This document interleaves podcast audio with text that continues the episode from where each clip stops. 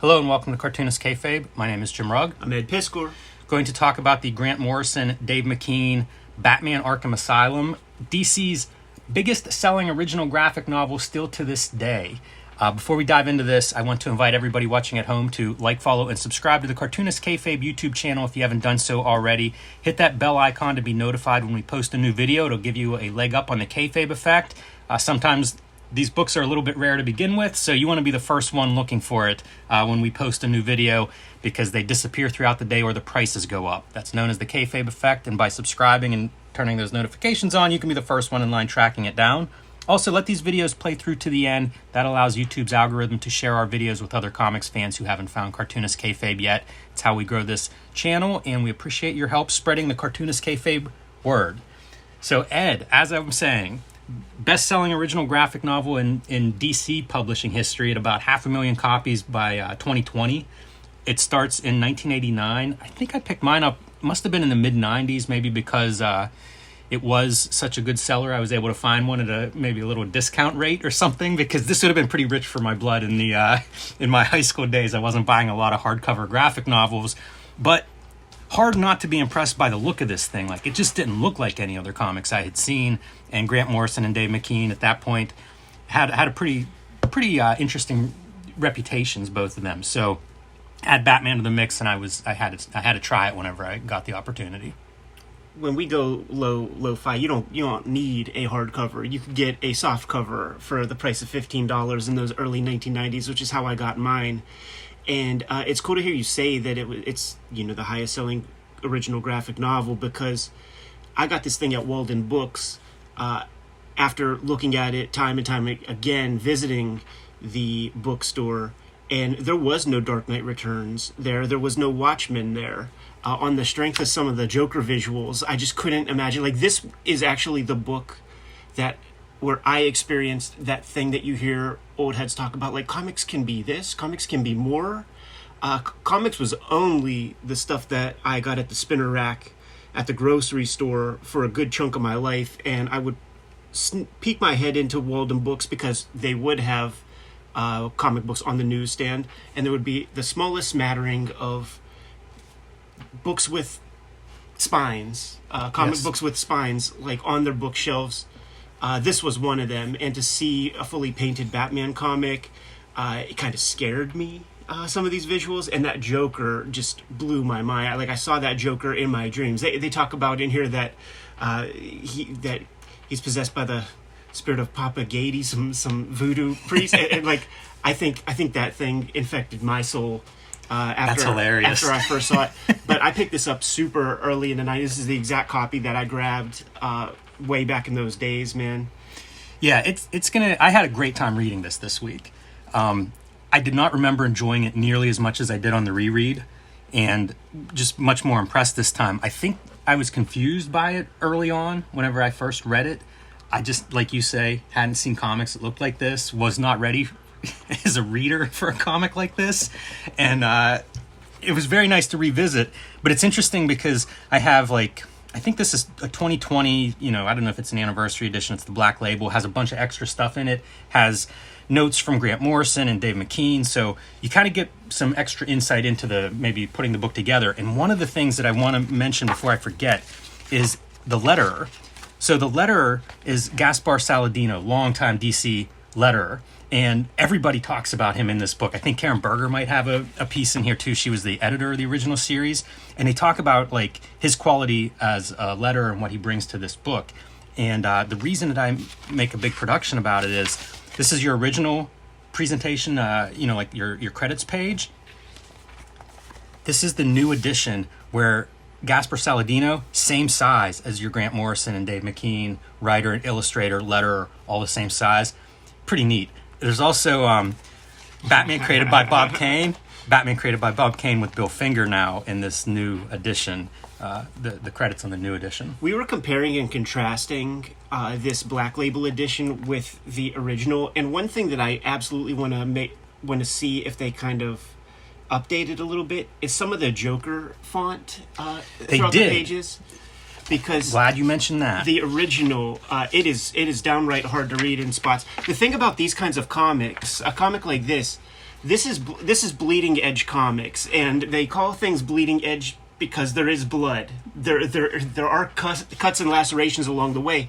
So in the original version, their lettering is even cropped. Like the artwork gets cropped off too much sometimes, and you lose whole, like, you know, the entire left side of captions and word balloons sometimes. So I'm imagining they address that in here as well. Yeah, I didn't notice any lettering being cut off, but I'll say off the top, that Joker lettering to me is the biggest flaw in this book. Mm-hmm. And they try to address it, they treat it a little bit differently in this new edition, but it still fails to me because it's really hard to read, and I have a solution to propose for it too. I should have mocked something up to illustrate it, maybe I'll put something on screen, but it's an overall minor quibble, I think, based on I really like the rest of the package, the story, the art. It slows you down a lot. It does. And just some context for the art duties by Dave McKean. Comics was at war. It was a big business in those after 86. Money was being made, and now you have competition, and Marvel and DC are battling in some ways. Marvel is sort of eating DC's lunch on, like, the newsstand racks, man, with all, you know, post-Secret Wars, all that kind of stuff. They were dominating.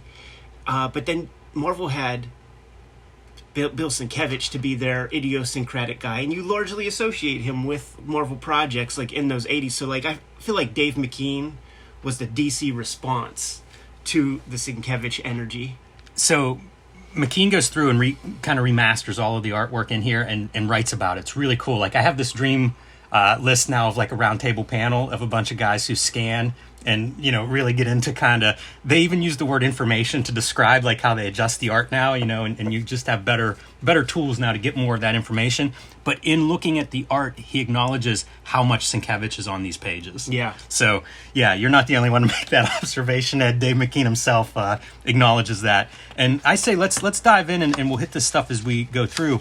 But you can see right away, like, these collage elements, which I think of Dave McKean, first time he's really on my radar, are the Sandman covers. Yeah. And you can see him building these, like, real objects in 3D and, you know, I assume photographing to get some of this material onto the page. Going through this, even like these early parts, it sort of jumped into my mind that what I perceive as the Vertigo aesthetic is really all Dave McKean. I think that's true. Yeah, I think I agree with you. And it becomes Dave McKean derivative. Yeah. And we're not going to do a page by page of this, but it's worth noting some of the adjustments that happen with this art, because again, this is Dave McKean doing these adjustments and trying, I think, to get it close to the original source material. Yeah. So this is your first printing or an early printing, and this is this new edition that he's kind of gone through and cleaned up a little bit. And you can see desaturated is the word that I would use, probably a little bit more subtle in how some of the backgrounds and textures are communicated, represented there. And again, it's the artist making the choice, you know, so I think trying to stay close to the original source material as possible is what you're seeing here. I'll be honest, a lot of the images I prefer are in the original printing. They're a little bit more colorful. Warmer. Yeah, they're way warmer. I wonder if that has to do with, I think a lot of this was photographed, like you could see shadows and stuff in the paint right there. I wonder if a warmer light was used when you set up, you know, it's a system. I think it's like 245 degree lights pointing toward the thing. Maybe he had a warmer bulb or something, and now he's trying to subdue it. Yeah, I can't speak for that. And like I said, it's, you know, as an artist, I feel like the benefit of the doubt is definitely with Dave McKean as far as I'm concerned. So, you know, I'm guessing it has to do with fidelity to the original images that he's making. Yeah, see, here's an example, like, just real quick, where you could see the crop is different on some of these pages. Yeah, so, like, I'll point out whenever, and here's two different treatments with the typography, and I'll point out, like, in the original, some of the cropped off lettering if I spot it. So worth noting too, in a lot of the text, like the set text will change a little bit. Yeah. You know, not always a big difference, but it seems like that's something that he probably went back in and touched up just a little bit. This is just so much sharper. I think so too, right? Yeah. But man, no books look like this. No DC books. This is 89 pre-Vertigo. I'm not sure when Vertigo comes about, but I mean, like, this is... It feels unbelievable. Really shocking in a way. Yeah, it feels unbelievable. Like, you can't imagine how one can can make one of these images, let alone like a book full of them, to put a story together. And this came out as an original piece, right? So that yes. was even a bleeding edge idea to have a 100+ page comic book. I can't think of another one where it was like would be like over 100 pages of original material bound like this. I think they went through like 12 sets of proofs to make this book. I can imagine you need to do a lot of wet proofs looking at it. I mean, he still wasn't happy, you know, so like a lot of pre-production had to be done, certainly. It's also wild to me, there's so many approaches to like, what is this image? Yeah. You know what I mean? Like, how are you thinking that this is the kind of thing that you're creating and putting on the page? You know what I am going to say, though, man? Let's have a moratorium on Lewis Carroll quotes at the beginning of our books. Like, maybe this was one of the innovative comics to use it. But it has been overused since. Whenever there's a surrealistic kind of element in the comic, hilarious. They will use some through the looking glass bullshit.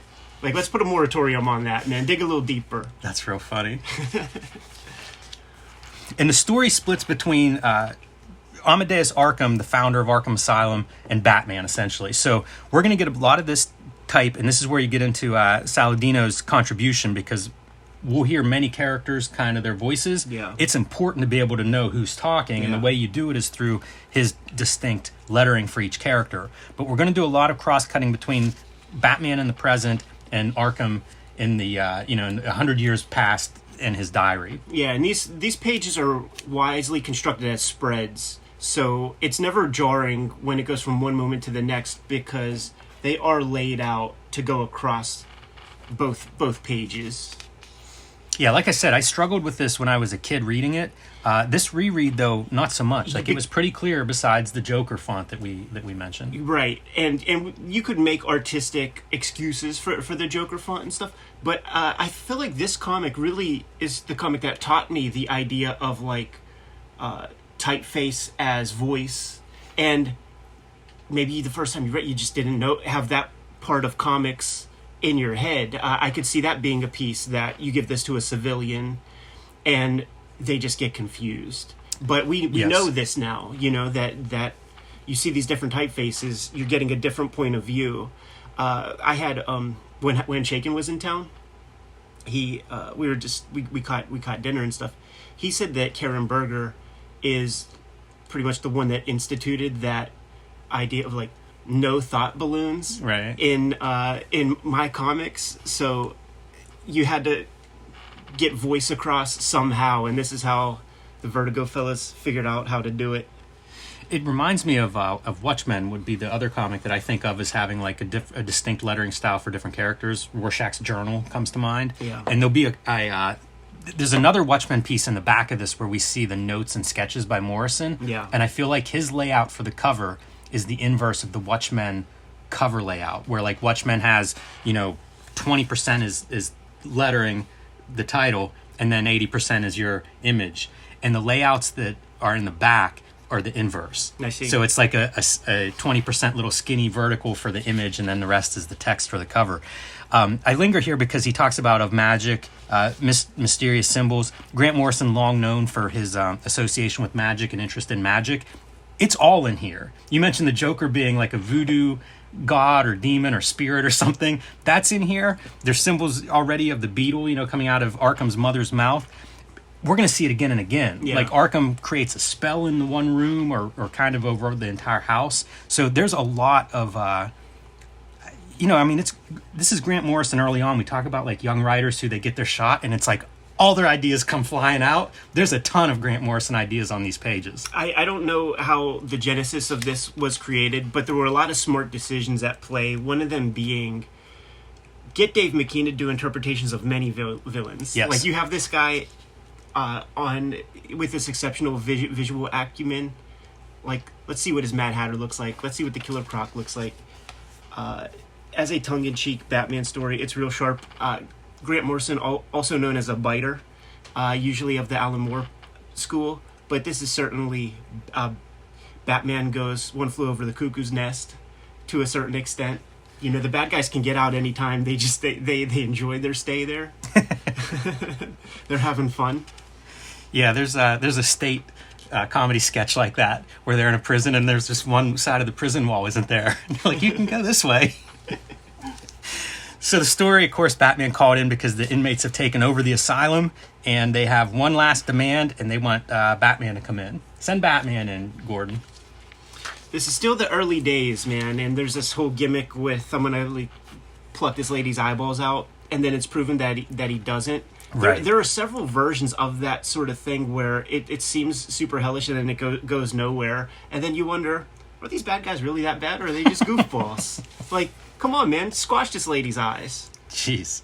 It's the Red Room guy talking, by the way. Here's a comparison here. So here's the difference in the editions for Joker's lettering. Joker's lettering is this red lettering. This one's pretty legible, but they're not all that way. Like you can see, I think that's a better example of it gets far out.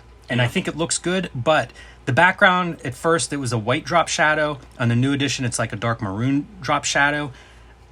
Not great. Not great for reading. And what my solution would be is take a white and just kind of scribble behind it. Yeah. Like, don't even define, like a nice, neat edge, but give it a white behind there so that we can actually see the lettering clearly, because it's just very hard to pick out on some of these backgrounds. Yeah, like, real tough. So... look at that one. Clearly, McKean's acknowledging, like, this was not ideal, but I still think there's a way to make it even better, because here you see a lighter background behind it, and that's probably the most readable that you're going to get whenever there is a light background. So I think you could just almost scribble a shape behind it just to create a little bit of an easier reading experience for the Joker. But the Joker, as you say, star of this book in a lot of ways, so... yeah, that sketch of I'm putting this pencil in the young artist's eye, that's the hostage. I remember that part from my reading this when I was a kid. Pretty disturbing stuff. And of course, Batman, he's going to go in, because what kind of book would we have if he didn't? Cartoonist Kayfabe is brought to you by the comics that Ed Piscor and I make. Red Room trigger warnings. The second season of Red Room, all self-contained stories, issues 1 to 4, now available in comic shops everywhere. Red Room, The Antisocial Network, the trade paperback collection of the first season of Red Room, now available in comic shops everywhere, minus 28 countries where it's banned and 10 comic shops, but you can still request it there. And coming in September, the collection, the trade paperback of Red Room Trigger Warnings, will be in stores in September. You can pre-order that now at your local comic shop or online wherever you buy your books. Hulk Grand Design Monster and Hulk Grand Design Madness in comic shops everywhere. The 60-year history of the Incredible Hulk. I am writing, drawing, lettering, coloring the Grand Design treatment, retelling that 60-year history. And you can now pre-order the Hulk Grand Design Oversized Treasury Collection. About 40 extra pages in that. It'll be in stores before Christmas, but you can pre-order it now in your comic shops or in your bookstores, wherever you buy comics. And now back to our regular scheduled programming. Love these. I really like this part first time through. Dave McCain's wash and pencil drawings. Yeah. I always thought that stuff looked really good. If you've seen Signal to Noise, one of his first graphic novels, there's a lot of that kind of work in there. Really good drawer. It's hard to believe this is the first McKean that we're putting on the channel, three and a half years worth of videos. Well, you know what? Here's my plea to everybody. Get some good numbers on here, because I want to look at Cages. Yeah. I'd look at Signal to Noise. I would like to put more on. One of the ones that we're going to have to look at for sure is the Mr. Punch graphic novel he did with Neil Gaiman. When Neil came to town, he said that that is the book that he wishes more people would revisit. It's one of his favorite books, and it kind of just languished. Let's bring some eyeballs back to that. Yeah. He perfected the techniques from this into Mr. Punch. I still don't know what I'm looking at half the time in his work. I think that it's some of it's like photographed, and then he starts working on top of his photos. Yeah, we used to do this thing in art school, in art class in high school, where you can take a photograph and then you could put paint thinner or something on top, and you start to smear it a little bit, and you could get an interesting mosaic effect. Yeah, he's a real artist. Yeah. You know what I mean? I look at this and I think he could be doing anything besides comics. And he does. We're very lucky that he decided comics were a thing he was interested in. Yeah, absolutely. His credits in the back, it's continuing series in Face magazine, illustrated novel by Jonathan Carroll, numerous book covers, various other works, written and performed music, soundtracks, TV commercials, and videos. Like, the guy, he's a Renaissance man. Yeah, absolutely.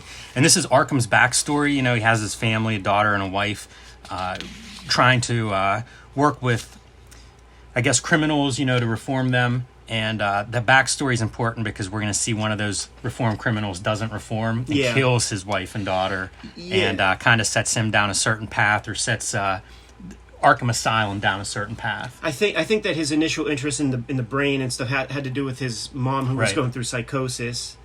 And then it was about understanding psychosis. And the easiest place you could get a good sample of those guys are some criminal goofballs. Yeah, guinea pigs for his experimentation. Yeah. And here we go. What a money spread this is. You know, Batman entering this Arkham Asylum by himself, and who's waiting to greet him? Of course, the Joker. Amazing looking. Absolutely. I saw this image of Joker in a Wizard magazine when I first started getting Wizard, like before I saw Arkham Asylum. And that image alone is so evocative. You have to scoop up this book and see what that's about. Yeah, it's so effective. In the back, they show a mask that he had of the Joker as like a starting point. And again, you know, maybe photographing it, lighting it, and then painting on top of those photos, and really kind of bringing out this version of the Joker. And you can see why they wanted a distinct font. And you know what? It actually, I think, works pretty well in this panel, too. So, you know, if you had a flat, dark background behind it, or a flatter white light background, I think it would work. It's whenever you get it on top of some of the textures that it really becomes hard for me to read. Yeah. And we learn that Pearl, our artist, both her eyes are fine, so April Fool's on that one. And that's one of your best images where he's just washed out. It reminds me of whenever the hacker took over, the Max Headroom hacker. Something about the lighting really reminded me of that over and over when we see him, and his face is just this white, washed out, you know, shadows in the bottom half look. Yeah. Very unsettling. The Joker version, different than Grant Morrison's first draft. Originally, he wanted the Joker to be dressed like Madonna in the Like a Prayer video. And I don't know if it's the powers that be that said, no, we're not going to do that. Or if it's something that Dave McKean, I'm not sure how they deviated from that. If it was something Grant Morrison got away from maybe in subsequent drafts, but one of the notes in the back. That's the thing. I think that there's a little restraint in this entire book, including that eyeball sequence. Like, something tells me that editorial came down a little bit with all the stuff that we've read from Grant Morrison over the years. This feels restrained in a lot of ways, man. If he was to go revisit Arkham Asylum, and I'm not talking a book, but I'm talking a premises, and do a story, it would be much tougher. It's also neat to think that this is one of his initial pitches, Arkham Asylum and Batman and all of Batman's villains and everything, because for so long, like whenever he did JLA, I remember it was like, wait, Morrison's doing a superhero? Because it seemed their sensibility was so outside of that, based on Doom Patrols and Animal Man. I was surprised that Morrison even cared about superheroes, but it's there from the beginning, you know, like this book shows just how much that's a part of their, I don't know, history, fandom, interests. There was editorial conceits to this. When these British guys came over, they had a lot of these kind of highfalutin ideas and things. And DC editorial was like, let's introduce you to the public a little bit before you go make a Sandman comic. Or I think he's already doing Animal Man and things at this point. But we need to properly introduce you guys to the American audience. So this was a vehicle for that, for McKean and for Grant Morrison. Different lettering for each of the villains, too. Yes. You don't see it as much as you see Joker, but we will see it some. And then in the back, there are profiles of these different villains, and they all have their own lettering, like writing out their profiles. Who Killed Bambi, reference to the Malcolm McLaren Sex Pistols movie from the 70s. With appearances by Sting, the musician, not the wrestler. I think there are a lot of references in here that are just over my head. Yeah. This is, I think, the guy in charge of Arkham Asylum at this point. We get into ideas of therapy. So one of the things Batman takes exception of is Two-Face is at this point like pissing and shitting himself because he can't make decisions. They've introduced first a die instead of like the two-sided coin, and now a tarot deck. So he has like huge number of choices for any decision he's trying to make, and he's just become this indecisive shell of his former self. It's a real examination of obsessive-compulsive disorder in certain ways, man, yeah. Because if you tell somebody they have 64 options, whether it's time to go to the bathroom or not, I could see a certain kind of person spinning their wheels and running out of time. The way the Joker's depicted, it looks like somebody wearing a mask. It does. And there's something unsettling about that. It's like his head's too big. Now we get into, I love any time you get to see McKean's, like, drawing on display. Oh, yeah. It's a really nice piece. And I think this is one where you can see the restoration is much more faithful to probably the original graphite. Well, like, interesting, like, you know, there's reds that I don't see from this distance, at least. Yeah, definitely in the nose there. And I just think the resolution of the old print technology was rougher. You know, the dots seem further apart when it comes to the printing. The dots seem much smaller here. Perhaps the old printing just wasn't 300 DPI. You know, it probably was. Like, now it's probably newer printing, you can go higher. With the, whenever I turned in Hulk, that was like my notes were tighter screens, because you can definitely get like 600 and maybe even 1200 DPI. Color? Screens. Yeah, I don't know that you would go 1200, but you can get higher screens. You just kind of need to find the right printer and make sure the printer knows that's what you're looking for. And there's also the non-pattern dots now. Stochastic, I think, is the name of it. But the first book I knew of that was like that big oversized Kramer's was mm-hmm. printed that way, and it's supposed to blend color a little better because the dot pattern's organic rather than like the tight, you know, 45-degree screens and parallel dots. That was the thing that's always the most mind-boggling when you look at these old books, like the old Sienkiewicz stuff, and even like Lynn Varley's colors on like Electra Lives Again or something, because it becomes, it's like fractal or something, you know, like these evenly spaced dots, and it's still CMYK, but like those magenta dots are very noticeable if you look closely, and there's no magenta in the paint that she used or whatever. Like you, so you get that here, and you will get reds that show up. Like it's the reason why in digital color you don't use black to mix your colors, because you will notice a black muddy color sometimes. They go through various, I don't know, psychiatry, you know, like they were looking at the Rorschach test there and saying what they see. They're going to do word association, because Batman this whole time is, you know, it's Joker's pretty much saying, hey, you're where you belong, you're part of this gang, you're part of this group, you should be here. And the whole time, Batman is trying to pretty much stand off from that point of view. So it comes into play late in the book, but it's ongoing. You know, anytime Joker or somebody brings up some kind of test, Batman is eager to pass that test and show that, no, he's not crazy. He's not like the rest of, you know, his rogues gallery. That was his one apprehension before stepping foot into the joint. Right. Like, fuck, maybe I go in there, I'm not coming out. Going full Jack Nicholson.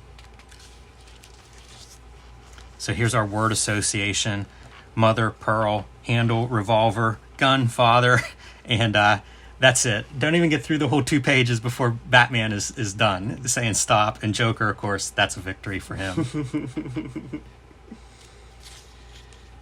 I mean, that lets you know everything you need to know about Batman. You know what I'm saying? Like, he's preoccupied. You mentioned Alan Moore, and I think of Killing Joke and some of the relationship stuff between Batman and Joker in this book. It feels like it's built very much on the the foundation that Killing Joke lays down about their relationship. Yeah, it's just very clear that they need one another. The fact that they the whole climax of this thing illustrates that, and it's not necessarily Joker who's the one who says it, but it's very clear they need Batman. You have Professor Young and Aleister Crowley and chess and tarot, you know, as Amadeus Arkham is educating himself and preparing for this life. Who, Grant Morrison? That's what I mean, yes. Whenever these painters kind of create their own characters for their big works, it's usually modeled off of somebody, and I wonder who good old Amadeus Arkham is modeled after, because the sort of likeness is consistent throughout, It would have been great if it was Grant Morrison. Yeah, it would have been the best to cast him and cast them in this role. He's cast enough in stuff.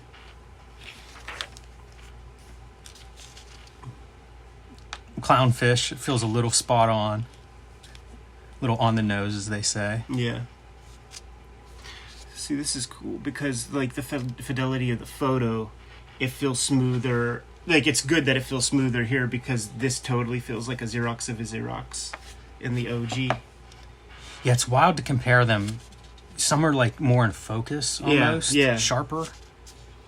And I wonder about that a lot, if that's just a matter of if they were shooting slides, because I think a lot of this stuff would have been shot that way. Like you said, you know, with your lights set up and everything, photographing art, you could be just slightly out of focus and not much you could do about it.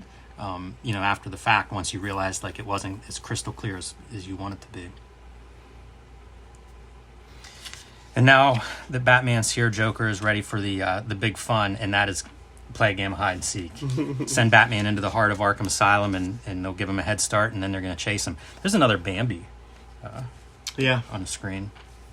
Interesting to see what pops up several times like that. And then the faces of like these, you know, I guess it's the Wayne parents with the red slit eyes. Really odd. They're almost Batman-esque, you know, talking to the young Bruce Wayne. Yeah.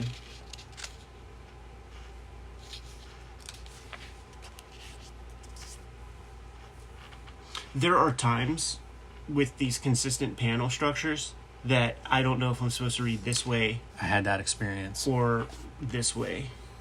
Yeah, it doesn't... It hurts because some of those earlier spreads are clearly you're reading them across as spreads, and I don't think that's how this is supposed to be. I think this is like 2 pages. Yeah. But I had that experience too. And I think it's inevitable if you're going to have 2-page spreads and then suddenly, like, what's the indicator that this isn't a 2-page spread? There isn't one. Yeah, and I mean it doesn't have to happen. Like that's just a fetishization of the artwork, the art making that allows for that. But you know, that's just another one of the sort of minor flaws. But it does take you out of the storytelling of it. You know, this could be another example, especially when you see, like, is this one panel? I love this, doing Two-Face this way, you know, totally in profile and then profile the other direction. Yeah. This is Ted Bundy, right? I was thinking Anthony Perkins from Psycho. Oh, interesting. Yeah, maybe that would make sense, right? From like, a later Psycho. You know, those ones made in the 80s. And I think that the Two-Face from those Christopher Nolan flicks comes from here. Not necessarily this image, but you'll see ones where it's like a half skull.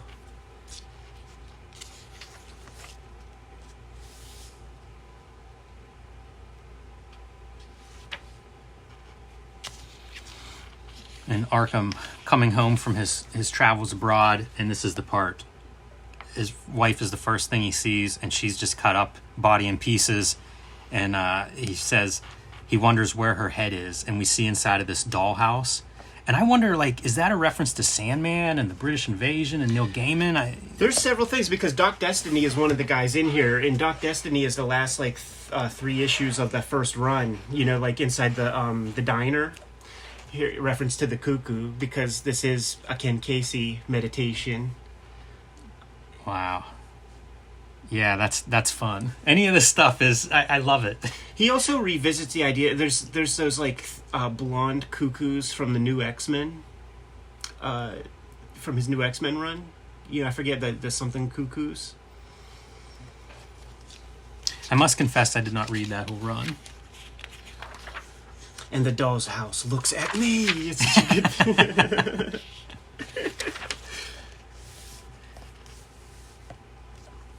This is some of that Sienkiewicz, where like the Kingpin from that Love and War graphic novel. You can see the lace is like real lace, you know, put on top of whatever painting, collage, drawing stuff that he's assembling, which is part of why, you know, a lot of this book is photographed and not scanned, because you have those 3D elements. And just like look at this ballsy stuff with the... Well, I guess you can't really see it so easy there, but. How dramatic a difference is this spread? Yeah, just these strokes, like, so confident, so striking. They really do just kind of smooth out. And it's after Fritz Schneider? Something? I don't know that painter, but it's, you know, like we do after John Byrne or after Todd McFarlane, McKean's doing like real fine art painters.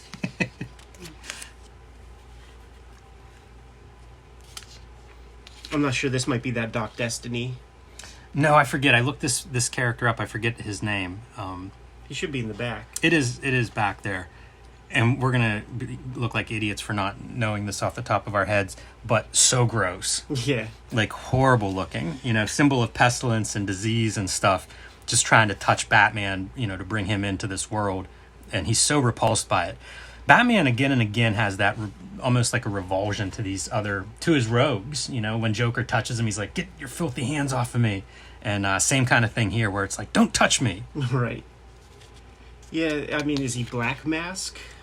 Is he Professor Milo? He's not... his lettering piece isn't in the back. Mm. Almost like that Egon Schiele type proportions there. Yeah, it's cool to see these different drawing styles as we go through the different characters. Yeah, man. I started to think of like Ho-Che Anderson. Okay. Him down the stairs. Yeah, that's a character that I wonder, like who is that? Is that Doc Destiny then? Where's Doc Destiny in this thing? Because his piece is at the end, but it was unclear to me where he is throughout it. But here you go, man. It's like, dude, this is proto-Coraline imagery, and it's exactly what you would want. If you have a piece of talent like Dave McKean, you do not hamstring him and just make it a Joker story. We need to see his Scarecrow. We need to see his Mad Hatter, all of it. Yeah, definitely. Be greedy with pushing that dude and his chops. We see so many of these images of like the hand extending and being, you know, kind of reaching for something. There's your Mad Hatter. I mean, is that contraband in the asylum? Like, who signed off on all that stuff? Very critical of the staff there at Arkham, this book. It's full-on Willowbrook, man. Oh, and here we go, back to our Arkham flashback. He's now treating the murderer of his wife and daughter, and there's a bit of a problem with the electroshock, and he just fries this guy. There's ozone and smell of burned skin in my nostrils, but I feel nothing. Yeah. Good prose, man. Real seamless. Almost has a little bit of like a Vincent Price vibe in some of this stuff. Yeah, it's easy to get lost in the artwork. Totally. Real testament to what McKean can do. He would be a guy to get like a director's commentary. Like he probably would never want to do that or verbalize this stuff. But, you know, this means something to him. Check this out, dude. This is perhaps purely photoshopped or something, but you can see like a seam that's not visible there amongst a lot of other spatter and speckles and things. Yeah, the seams in his work are really amazing. Even these panels, like these three panels, look like they're almost part of whatever that background image is. Yeah, like he's working on one piece there. It's not a neat seam like some of the panel borders, you know, stuff like this, where those could be completely separate paintings that he's putting together. But other places, it's almost like he's painting on the same canvas with them. I mean, motherfucking circuit board, dude. Right. Did he just crack open a TV? Yeah, and whatever these tubes and wires are, right on top of it. So, is that a print of a circuit board that you can then go in and paint on top of? Maxi Zeus is the villain here. That's not Dr. Manhattan?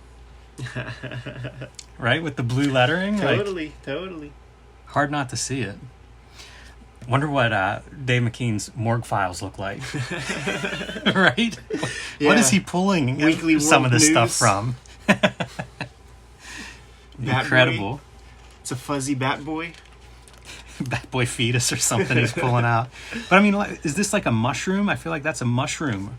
Yeah, the bottom of a portobello or something. And this is Arkham doing psychedelic drugs.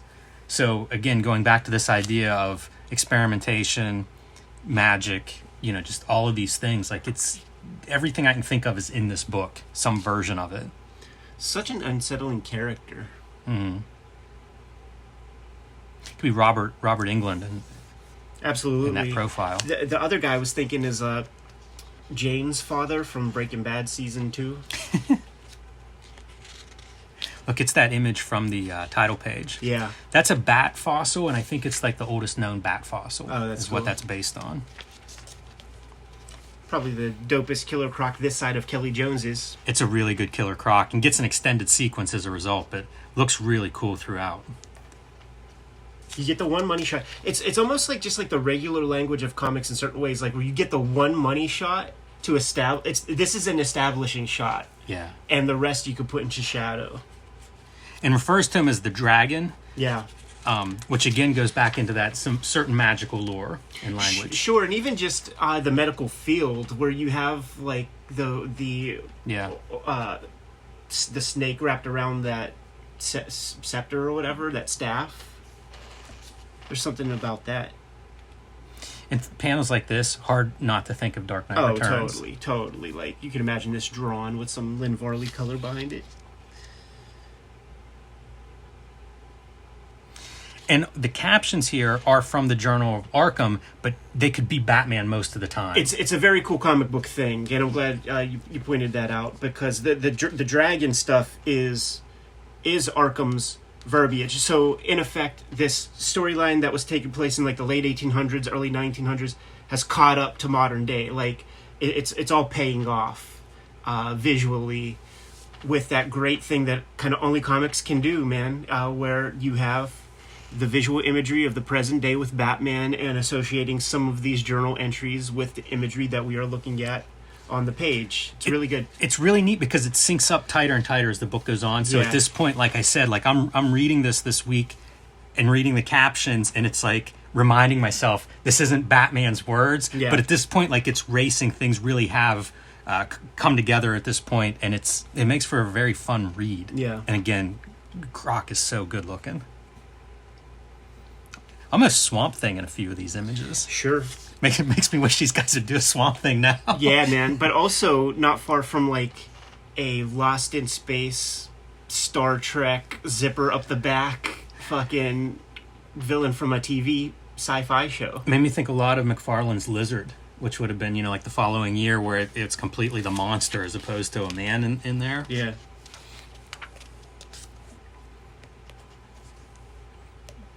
And I guess kills him. That's a pretty big spear he's putting through his chest. In, I think it was Batman 400 with the Sienkiewicz cover. Mm-hmm. We did a video on that. Check it out. He innovated that. Maybe before that, Bernie Wrightson, but I can't recall Bernie Wrightson doing that sort of thing. As far as I could tell, it was Sienkiewicz that introduced that. And when he did, cartoonists took note. Yes. This is McKean's interpretation. Kelly Jones would do versions of that, but this becomes a thing. And it's just like one of those cool comic book things where you don't have to abide by reality. This is comics. Add a few touches to a character. He also has the super tall, like, bat ears. Yeah, that's the Wrightson stuff. Wrightson innovated that one. It's neat how that comes and goes. Miller's Dark Knight, the tiniest ears. Straight up Adam West bat ears on that one. Yeah, it's interesting how much range that has. I love this whenever you actually see like the penciling, the letters handwritten on it provides such a good texture. And what we're approaching here is, again, it's Arkham's journal, but we're going to see his recognition of what this building is. Yeah. This idea that this building is more than the building itself. It's sort of a vessel or a portal for this kind of madness. Great images here too, and I have no idea exactly what I'm looking at or how those are made. If you take a look at this version, you see like interlaced lines that feel like TV screen. Way more information there. You wonder if you're photographing some kind of monitor. Yeah. That's neat.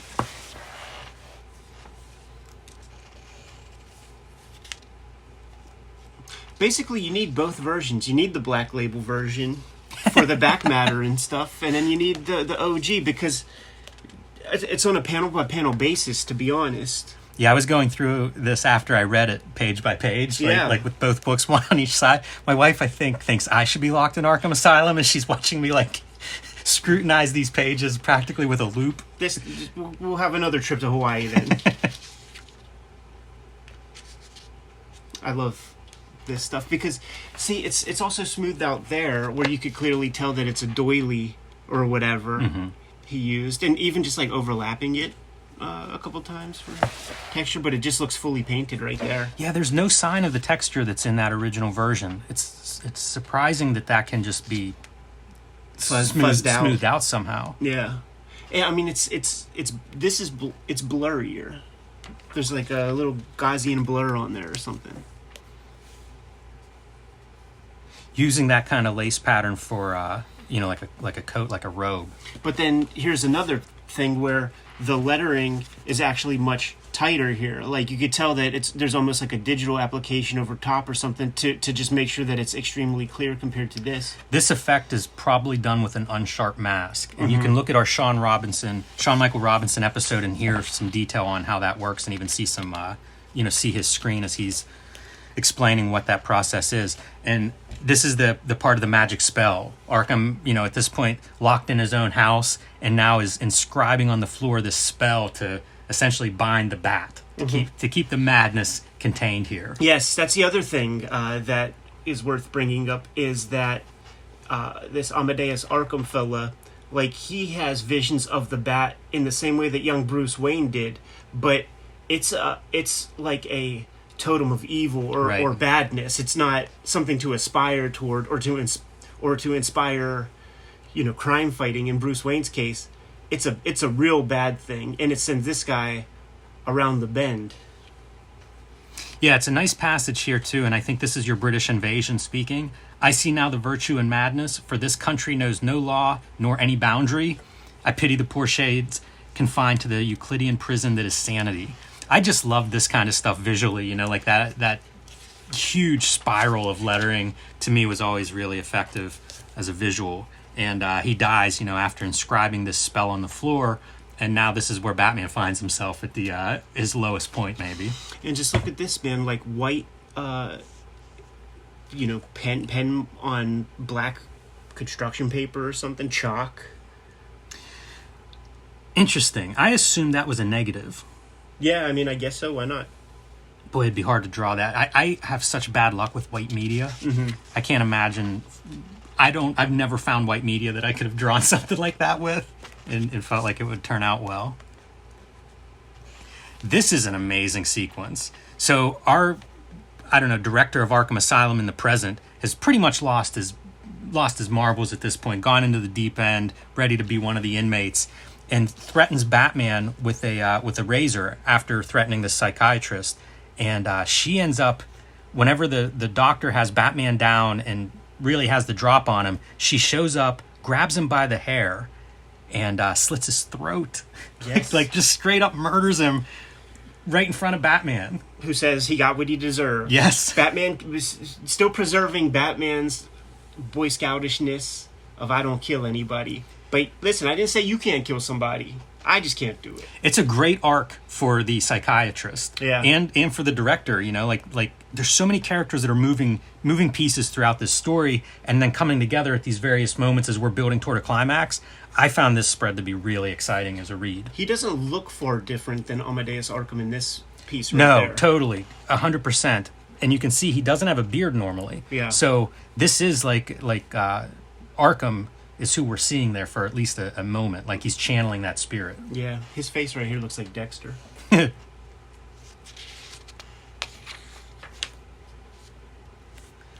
And now they finally find their way out, but that's for her to leave.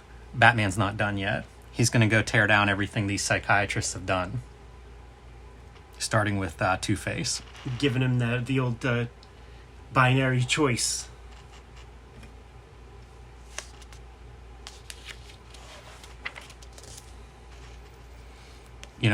Literally physically tearing it down too, in part as he's cutting his way back to the center. I'm afraid to drill into certain walls in my house for fear of hitting into some electricity. I don't blame you. But Batman doesn't give a fuck. No, not at all. Where is this axe, where is that stored in the home for the criminally insane? Yeah, totally, right? Doesn't seem wise. And Joker now, the tide has turned. You know, this whole time Joker's been in charge of this book. And at this point, it's like, we should have never left Batman in here. He's wrecking everything. And, you know, Joker, that's right, blame me. It's such a cool, like, as a read, like, you feel those rules change. Yeah. You know, like, Batman has come out of this gauntlet, and he's on top now. He's sort of back in control. You can't tell me Batman ain't a top guy. Look at his physique. That's where it looks like the Chris Nolan... totally. That, like, hole in the side of his mouth. Absolutely. I always think of with that Chris Nolan version. Gives him back his coin, and it's up to Harvey Dent to decide, should Batman stay or should he go? Yes. The unmarked face comes up, he goes free. If it's a scarred face, he dies here. Flips the coin, and when you're reading this, there is no suspense, right? Like, there's zero suspense. Of course Batman's going to get to go free. We just automatically know that. And it almost feels a little weak, because it's like, of course he's going to go free. It's a Batman comic. He's never not going to go free. The bad guy's just like, okay, listen, you know, we're true to our word. We're gamblers, and we abide by our debts and stuff. Like, yeah, go free. Sayonara. Take care. I love it. Joker walks him to the door, and he's like, enjoy yourself out there in the asylum. Yeah. There's always a place for you here. And then this is the page that you don't see coming. When Harvey Dent's, like, just staring at that coin, and it is the scarred side. Thus, letting us all know that Batman needs to exist for these villains to function and have their purpose. You know, it wasn't Joker who decided it, as we might have expected. You know, it's Dent telling us that. There's some cool stuff going on too visually, where I think this may be like it's some kind of a layer where the cards feel like they're photographed as like real cards, mm-hmm. but then clearly it's a painting in the background behind. Yeah. And it looks different. Something about, you know, like it's almost out of focus in the foreground, the cards. Right. Yeah. Like there's totally some games going on. Once again, McKean with his all kinds of secret techniques that he's able to pull out. And it's more illuminating here because you could see the paste up here, and he fuzzes it out in this like remastered edition, but you could see the clear paste ups happening. Mm-hmm. Yeah. In that edition, it almost looks like Two-Face is like cut out in these negative shapes and put in. It's so interesting to think, because you would do this so differently in Photoshop now, but in 1989 it was like literally cutting this stuff out, pasting it together. I feel maybe like some paint on the edges. I feel like the first time I ever saw Photoshop being used like in articles and shit was Dave McKean's Sandman paintings. Like, he would create practical stuff. Like, he would do a painting, have a big curio. Literally, the covers are a snapshot in time, because sometimes he's burning little incense things, and like, you know, that doesn't burn forever. So he's just capturing this like second in time, but there's like a Photoshop element like on top of that. And it's the first time I ever heard Photoshop like used in the realm of comics, and with like sort of leaning into the photo part of Photoshop. How much credit does everybody involved with those Sandman covers deserve? Because I don't know if that's Neil Gaiman being like, Karen, listen, this'll work, or if it's Karen going like, McKean's portfolio is amazing, if that's what he thinks is a cover. You know, like they're so different than every other comic book cover at that time period, and it becomes a huge influence on the Vertigo books and other books after that. But that initial, like, we're going to launch this book and this is the direction we're going to go with the covers, credit to everybody involved in that, because that's one of the bold creative decisions you see in comics history. Yeah, check out Brian Hibbs has a Zoom conversation. I believe it's Brian Hibbs. Neil Gaiman's there, Karen Berger's there, one or two other people. And Gaiman lays it down. Like, McKean was about to be fired or something from the cover duties. And Neil Gaiman was like, no, like, he's the cover guy. He's got to do it. I think McKean was overworked, doing some other stuff. Ultimately, something happened where, like, he turned 3 covers in a day. Like, he knew that the job was on the line or something. He took the weekend and built, you know, a handful of covers. And was like, here's the covers for the next round, man. Like, I'm the cover guy. So...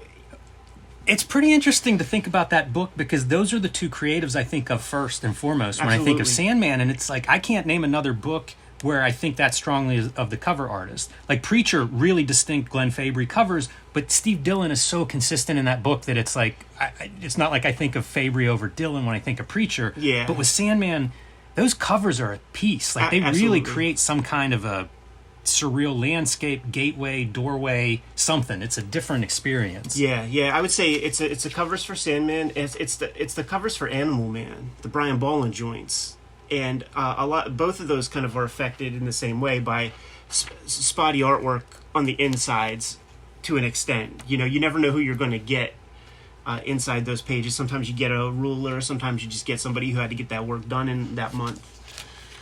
So here's that, I mentioned these characters having their profiles in the back. I think Batman and Joker work really well. You know, the very distinct lettering for both of them. Yeah, and it makes sense. Very clinical. Like, you imagine it banged out on, like, a detective's typewriter. So here's what disappoints me in the design of these back matter. If I'm doing Batman, I think that it's like a typed document. It's not the serial killer kidnapping, you know, pasted up pieces because of the order, right? Like you could redact things, but have it a little bit more organized, because once we get further in, it feels to me like these are all the same letter. Uh-huh. Even though there's some differences, but like spacing and everything's really consistent. Like, especially here where we have like four of them, you can see that. I don't know. There's something about it. It's almost like, I assume this is Saladino doing this. I wonder because we know McKean's work. It could be McKean, yeah. We know McKean's work, and like that's McKean's hand. Like you see that in Mr. Punch, you see this in Mr. Punch. These, I'm gonna go on a limb and say it's McKean. Oh, I bet you're right. Either way, it feels like one hand. Yeah. And that's the part that I wish it felt more different. It's a challenge. Like sometimes when I'm doing a lettering job and I want multiple, I'll make other people do lettering for me. I mean, like make my wife write a note, you know, because there's no way to. It's hard to step out too far. You're the guy who could speak on it, man. If you want to, like, do a little self-congratulations, man. Put up that blowjob bathroom with the graffiti, like, because that looks like a bunch of different hands. You know, you're using different tools and stuff, so you're certainly the guy to speak on that. There might be some other hands in that. I can't remember exactly, but yeah, it's hard to get out of, you know, your own, like, spacing and things. You know, Sure. There's just these little tells, if you will. Profiles on your creators. But the nice thing with this Black Label edition is Committed to the Asylum, a note on the restoration of this book by Dave McKean. So you get some examples, but you really get him talking about this stuff. There's your Bill Sienkiewicz, you know, realizing going through this just how much some of the panels are straight out of Bill Sienkiewicz's work of the time. I think it's impossible not to have that. I think every artist at some point you're going to have Bill Sienkiewicz on your pages, because once you see his stuff, how do you avoid it? Karen Berger with an afterword on it. Really nice. This is from the 15th anniversary edition in 2004. So again, you get some historical context to the book, how it was received. And I think it was one of Morrison's first pitches. Whenever they were meeting, like the British talent, he came in, and I think it was Animal Man and Arkham Asylum were like two of the pitches that he showed up in the meeting. And, you know, here we go. Talk about hitting the ground running. Batman, a serious house on serious earth. Yeah, so final draft. And noteworthy because the red at the bottom is Grant Morrison providing notes. It's not exactly annotated, but there'll be notes on maybe things that didn't make it into the final draft. This is where I saw the note about the Joker wearing the Madonna getup. So some of it very extensive, some of it, you know, nothing to add to it. But it's cool to see just the breakdown. And it's not written like, you know, page one, panel one. I love the lack of pretense in typewritten scripts. You know, like that's all you need. It's the writer version of when you see certain mangaka studios and they just have the lap board on like a kitchen table. Right.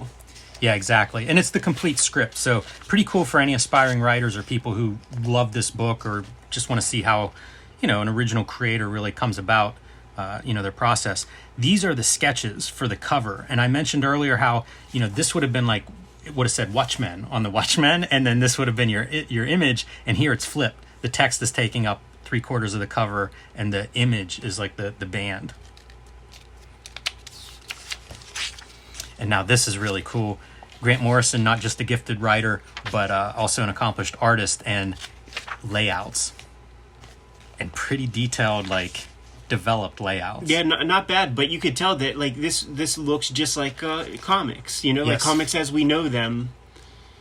So I don't see it provided much value to McKean in a lot of ways. Yeah, I thought that too. I wonder if this is something that's more important for the writer than it is for the artist. You hear about Alan Moore doing thumbnails often and then not even giving them to his artist. It's a way to... And Neil Gaiman in his master class talks about folding the piece of paper in half and writing with, you know, kind of the space in mind. So... hard to tell, you know. I often think whenever I'm doing my own stuff, writing and drawing, I go back and forth with some writing and then some drawing because it informs the other. So it's possible Grant Morrison, you know, may have similar experience. And then some Dave McKean picking up with his layouts, which I think this is ballpoint pen, a lot of it. Yeah. And you can see, fun to compare the Grant Morrison layouts with the Dave McKean because you can see it like moving in the direction that it would become the book. From starting as a more traditional comic. Absolutely, man. And this is like scanned in color rather than probably like grayscale and like kayfabed a little bit to get the pure black and white. Like he's letting us see warts and all. Also indicating where the lettering should be placed. Oh, it's so interesting. I don't think I noticed in the read that it's Batman shadow in between those pieces. Yeah, it's him moving towards... you know, like going into Arkham Asylum is those in between shots. Yeah, like see these ones are right. It's super unclear. It's this. That's the exact. This is the exact spread. Yeah. You can see the. Cool. So you get a few of those early study for Amadeus Arkham. Totally ballpoint there. Yeah. And then some of the different covers, and this is the cover Ed that you showed. This is the first edition that I had from its original release. And then some of the Japanese hardcover, you know, some of the anniversary editions. This is the clay mask of the Joker that I mentioned. Did he? You know, like a starting point. So he made that? I can't answer that. I don't know. I'm not sure if that's a prop, something that he found as a starting point, or I mean, if it's something he made himself. That looks too much like Joker. It really does. You can see like an early sketch of Joker. Clearly based on that mask. I think that he keeps going, you know, like the stuff that's in here. That's the other thing you hear about artists that use reference, but then like how do you push that reference to make it your own? And it's so cool to go from like seeing an early reference to what's in this book. Yeah. Because it's worked through. It continues to evolve. And then I showed you these before we start recording. Convention sketches. What are you talking about? What convention is this? Like oil painters of the world or something? It's that thing too, because like this is that the man who laughs guy done up as Joker, you know? So he's looking at reference even while he's doing his little quote-unquote con sketch. Yeah, I can't... It blows my mind, like... And that might be Cesar Romero's the starting place on that one. Is this like you did one sketch at San Diego and it took all week? Like, yeah. What? How are you doing these? These dudes who master these different media, like, they know how to be quick with it. There's an absolute edition. I'm kind of curious to see that because I assume that's a big oversize. This feels like an absolute edition. Yeah, it does. I mean, what more can you put in there? Every single rough? Yeah, it's a nice collection. I was surprised. I found this one used recently whenever we started talking about doing this book on here. Yeah. And it's almost like some sign of the universe that this crossed my path at the right time, but I love all the extras. Like, it's a really nice addition for that. Absolutely, man. When you had both, I was like, what's the point? But it's very clear that it wasn't just selling old rope. Like, they added tremendous value to that Black Label edition. Yeah, absolutely. So Batman Arkham Asylum, I think it remains kind of as good now as it did probably when it came out, maybe even better now, because at least for me, I'm able to read this and it makes more sense than whenever I read it as a youngster, as an early comic book reader. A lot of it was over my head. Now I think only a little bit of it's over my head. Once you discover that thing with the different typefaces as different voices, that makes for an easier experience. But you have to figure that out at some point through some comic or another. I'm good to go if you are, Jimmy. Yep. Kayfabers, like, follow, subscribe to the YouTube channel, hit the bell so that we can notify you when new videos are available. And we need more subscribers because we're only 35,000 away from getting our 100,000 follower plaque from YouTube. The next big marker. What do you have out there, Jimmy? It is time to pre-order Hulk Grand Design the Treasury Collection. That'll be out in time for Christmas, but you need to pre-order it now from your local comic shop or wherever you buy books. It's a big oversized edition like the other grand designs, the X-Men and Fantastic Four. Super excited to work on that Treasury size edition. And that is available for pre-order now. The Street Angel Deadliest Girl Alive from Image Comics, out of print, is coming back in print in August. So you can also have your store order that now. As soon as those books are available, they'll show up at your local comic shop. And you can join me on patreon.com/JimRugg, where you can see a lot more of my comics, download some out-of-print stuff, and basically see the process by which I make my comics. The Red Room Trigger Warnings trade paperback is going to hit stores in September. Murder on the Dark Web for Fun and Profit is the name of the game in Red Room Comics. They were banned in more than 28 countries, banned in more than 10 comic shops, so you may need to go online to reserve your copy. Make sure you do so that we can make sure that we get one to you, because it will sell out quick. You can hit up my link tree in the description below to put in your reservations. You can hit up my Patreon and read all those comics digitally.